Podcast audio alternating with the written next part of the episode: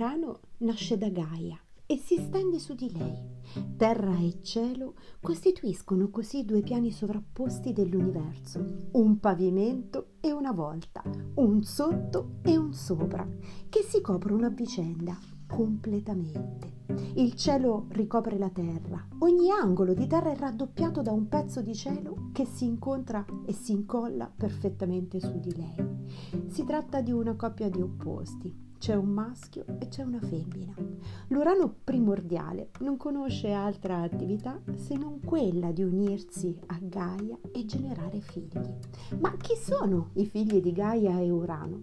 Beh, ci sono dapprima i sei titani e le loro sei sorelle, le titanidi. Il primo dei titani è Oceano, la cintura d'acqua che circonda l'universo. Il più giovane dei titani si chiama Cronos ed è noto ai greci con l'epiteto di Crono dei pensieri scaltri.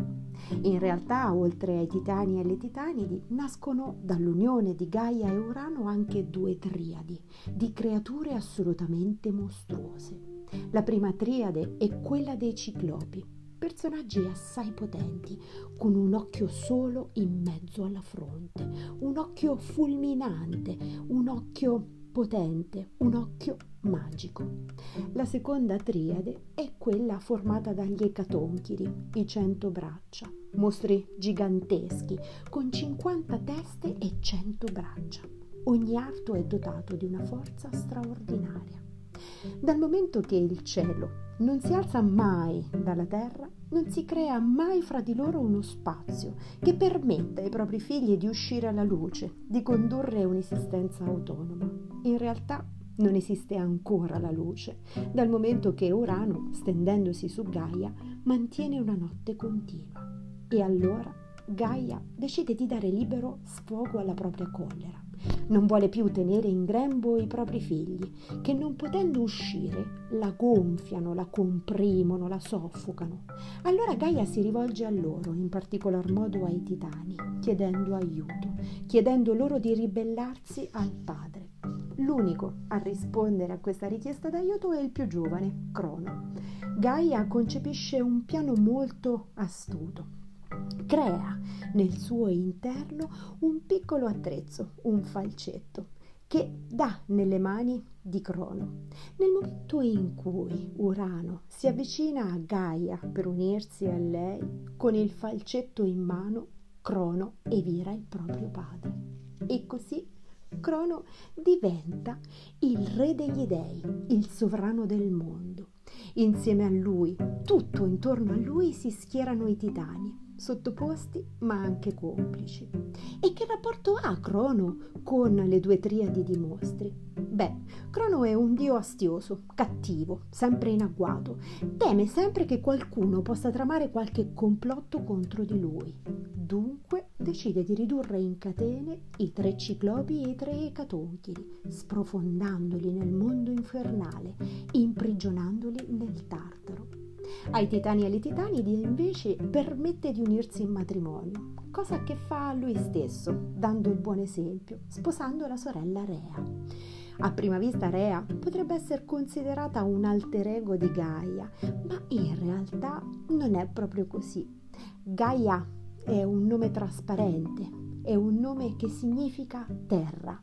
Rea non simboleggia nulla, è un nome personale, di una divinità che rappresenta un aspetto più antropomorfo, più specializzato, più umanizzato. Ma in fondo Gaia e Rea sono come madre e figlia, molto vicine e molto simili tra loro. Così come simile sarà la storia dei figli di Rea. Crone e Rea infatti avranno tanti figli e questi stessi avranno a loro volta altri figli. È così che si forma una nuova generazione di dei, la seconda. E la seconda generazione è formata da divinità individualizzati, da dei con i propri nomi, con le proprie relazioni, con un proprio specifico settore di influenza.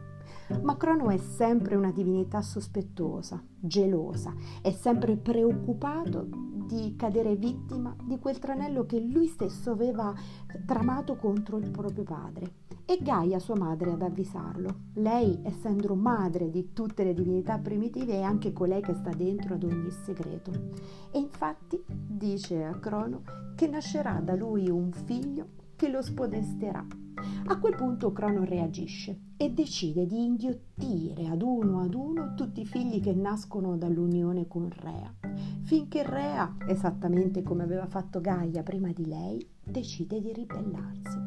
Quando l'ultimo dei suoi figli, Zeus, il più giovane, proprio come Crono era stato il più giovane figlio di Urano, sta per nascere, Rea fugge a Creta, dove partorisce in segreto.